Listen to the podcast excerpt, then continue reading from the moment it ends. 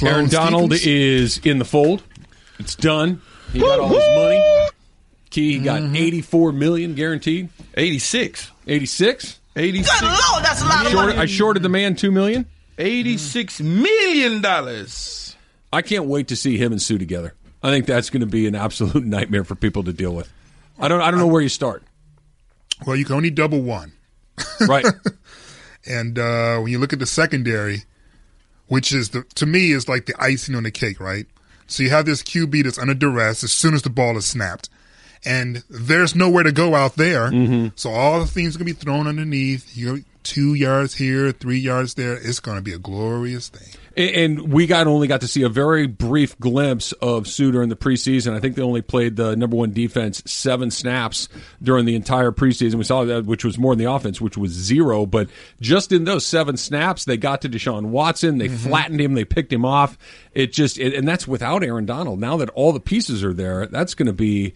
I- I don't know a defense that's going to be more difficult to deal with, at least up front. Yeah, yeah, and, and again, it's a situation where you have the best offense last season, putting up tons of points, putting more pressure on opposing teams to having to score, and heaven forbid to get down and need to throw touchdowns.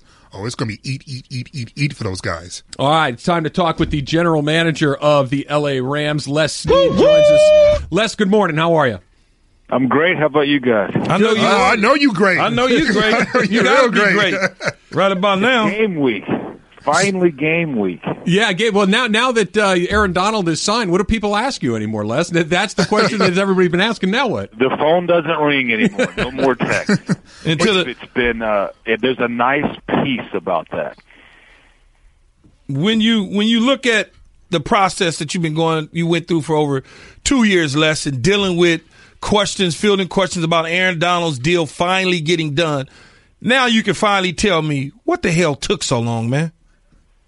Well, I, I, I have said I think I think it became the the drama of it was it, it was an 18 month process, but it started with you know one of our you know one of our local media you know either journalist personalities and I forget who, but at the combine after Aaron's third season, so that's a February question of you know when are we you know are you going to extend Aaron Donald? Now, I think in our past when you we've had a lot of guys, Rob, starting with Robert Quinn, Tavon Austin, Todd Gurley this year, that we've tried to get done after year three.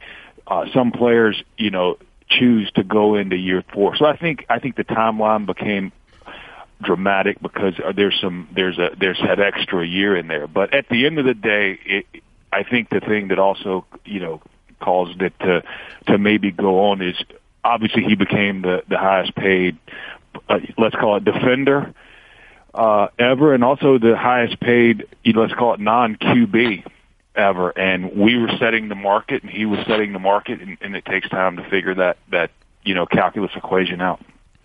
So now that we finally have him in fold, obviously the expectations for the defense increases a lot. What do you consider to be a successful season for the Rams? Well, I think you know it. What's going to be nice is is all all the stuff we've done, has been on paper. We're about to get on grass, and and I think you know I think we're going to keep it simple here, just like we did last year with our you know internal expectations. But yes, we we definitely obviously we're defending champs of our division, and, and that's a goal. But the best way to accomplish that goal is to not look at the top of the mountain, wherever that is. But oh, okay, let's uh, what where what, what part of the mountain are we climbing today? And we better take care of that that climb, or we're not going to get to the next you know climb. And, and I think right now it's it's it's finally past. Let's call it OTAs, off seasons, training camps, and it's on to the Oakland Raiders. Les Snead, general manager of the Los Angeles Rams, joining us here on Keyshawn, LZ, and Travis uh, in the mornings. When you look at both sides now, on the defensive side of the ball as well as on the offense, you're pretty equal, I would say, in terms of talent. And some teams don't like to score fast to keep the defense rested on the sidelines. What philosophy do you think Sean will go into games approaching? Well, I think obviously Sean is is very aggressive, believes in explosive plays, believes explosive plays can can change momentum, can lead to points. I think uh, as as as as offensive play caller and head coach, it gives him an advantage of knowing.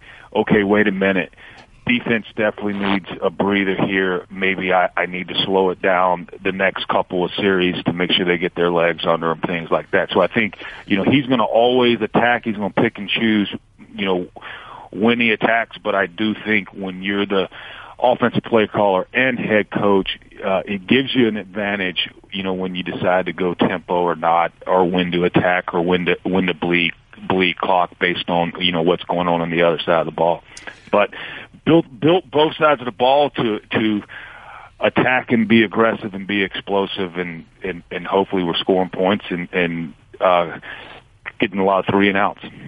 Les Snead is our guest, Rams general manager, and we got to see the defense a little bit. We got to see seven plays from the number one defense. We didn't see the offense at all during the preseason. What what's a reasonable expectation Monday night against the Raiders, having not seen that number one offense since last January? Well, I think that I think it's to it's to basically uh, take off where we left off and and and and let's call it you know how the the regular season ended. But one of the reasons Sean did it, we had 10, 10, 10 offensive starters returning, added a veteran in Brandin Cooks, you know, to be the uh, the the uh, the eleventh starter. So you know, they should be in, in rhythm. I think Sean, what he wanted to do is obviously he spent the off season going, how do we get better? How do we evolve? What do we do different? You know, that helps us in 18 that w- we didn't do in 17 and all that. And he did not want to give any, any tips going into that. And, and that's where he built practice around, and I, and it's simple, right? If in a preseason game, if if we get in the red zone with the starting offense, he's not going to show his let's call it go score touchdown plays. If we're if we're on third down, he's not going to show hey his go get third and long plays. And he thought he could get that done better in scrimmage settings, uh, controlled environments versus the Ravens at practice and then versus our you know one defense in practice. Uh, throughout training camp. Les, now that the preseason's over with, the final cut down obviously was this past weekend. You're down to 53 man roster. Who's on the team that, that made the team that can contribute this year to a deep roster that you have that we should be aware of? Well, it's if if I go, you know, what, what's interesting, right? Uh, the first name that came to mind, and he and he earned it, was our third round draft choice, Joe Noteboom. Hopefully, doesn't get a chance to play a lot, but he's going to be dressed on game day to to to be one of the tackles if something were to go down. Same with Brian Allen at at center. I think uh, you know you we've had you, you look at some of the young players. Uh, that were special teamers, role players last year. Cory Littleton stepping up and being a, a, a starting, uh, let's call it one of the backers. You'll see John Franklin Myers being on some of our, let's call it nickel dime rush packages. You'll, we'll get to see you know, uh, Samson Ebukam, he, he would, he's going to get a chance to rush to pass or some and, and start at, at Sam backer, things like that. So we got, we got some young players that we're going to, rely on that were maybe role players that we've been developing, but they're going to get a chance this year to fit in with with with some of those other guys and, and you know help us become a complete team. Mm-hmm. Uh, Les, I would be remiss if we didn't approach this conversation because it is big news both in sports as well as uh, you know regular news, and that is Nike's ad with Colin Kaepernick. Where is the philosophy of the LA Rams with this discussion, and how do you feel about Nike taking a chance of using Kaepernick in that fashion? Well, you, that's you know, uh, it's it's hard for me to truly comment on that. You know, Nike, Nike, you know, they have a business to run. Obviously, they've done a really good job running that that business, and and from that standpoint, so I'm I'm going to let those guys, you know, figure that out. But like I said at the beginning, they've done a really good job building their brand, running a business, doing what they do, and and we're trying to get that done with the Rams in a different element. Football is a lot different than let's call it marketing, uh, sports gear and shoes. Les Snead joining us, general manager of Los Angeles Rams. Les, let's move forward to the 2019 draft. All right, now you got a first round pick, and Keyshawn's finally, calling you. right? Yeah, finally. Keyshawn's calling you from the Keyshawn Football Club, and I want that first round pick that you have, what would you be asking me for that mid first round pick in terms of compensation? Am I giving you any players? I want to give you picks. That's that's a that's an excellent question, and not necessarily there now. But I would I would it would be interesting, right? Are we dropping back into the into the second round? It, it's it's interesting what people are. are it's going to be it's going to be let's call it driven by the market. Some you look at it this year when the Saints when the Saints went up to to get uh, Davenport. You know they gave up a future one to come from let's call it late first uh, all the way up to the the mid first. So I do think that we'll have to wait till the 2019 draft to see what particular player falls, how bad a team wants to come up, and and but what I can tell you from a big picture standpoint, it is it is it is it is a let's call it viable option when you you have a pick and you can move back and collect more picks and, and then you end up in in the draft. I think last year I forget how many picks we started with, but we ended with eleven, and that was the goal to to move back a few times and collect more more picks than we started with. If if we wanted to swap picks though, would a two, three, and six be would that be a good number for a mid round pick? So we're we're dropping back to the second right? Yes. And we get a three and a six. That's probably a little light, but it probably depends on where we're picking, right? Mm-hmm. It, it, if we're picking late first, and, and we're dropping into the, you know, let's call it earlier part of the second round, that that's probably more, uh, you know, how that equation works out with what you're asking or what you're offering. Mm-hmm. But you're doing a nice job. Les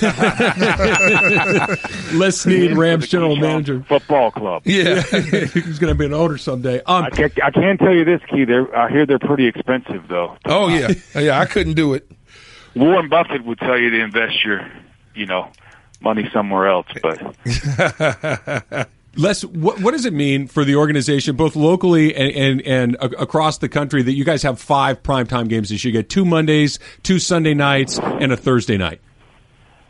Well, I think that, you know it means a lot, and the number one reason it means a lot, it, it means you actually you actually did something on the football field to to uh, let's call it earn respect, because the uh, you know the networks aren't going to put you in prime time slots if you didn't do something well on the football field, and and that's that's first and foremost. But and the in the you know moving forward, it, it's as as Key would tell you, I think players players love playing this game, but there's something about playing. You know, when when you're the only game on te- television, or, or you're, you know, being broadcast to most of the country. That's when a lot of your, let's call it your ghost of your high school past, all those friends, they'll reach out during during game day, especially if it's a night primetime game, and and there's just something about the energy there. But I think the it's it's it's awesome opportunity for the organization because it it obviously your brand's getting broadcast to to more people. Uh, but you know what? It's uh, the responsibilities there too, and I think that's that's what we got to take care of. Les Snead, Rams general manager. They open up the season Monday night football against the Raiders. Les, thanks. Thanks a lot, hey, Big Les. Thank you, sir. Good luck. Yeah, it's coming up. It's coming up. Couldn't get here fast enough. The Keyshawn Football Club. so you can have your like your logo on the side of the well, helmet? I wanted him to help me understand the whole Raider deal without putting him into right. boxing him into a corner and upsetting the Raider Nation when they're getting ready to take him on on Monday. I'm not trying to You know- start any trouble.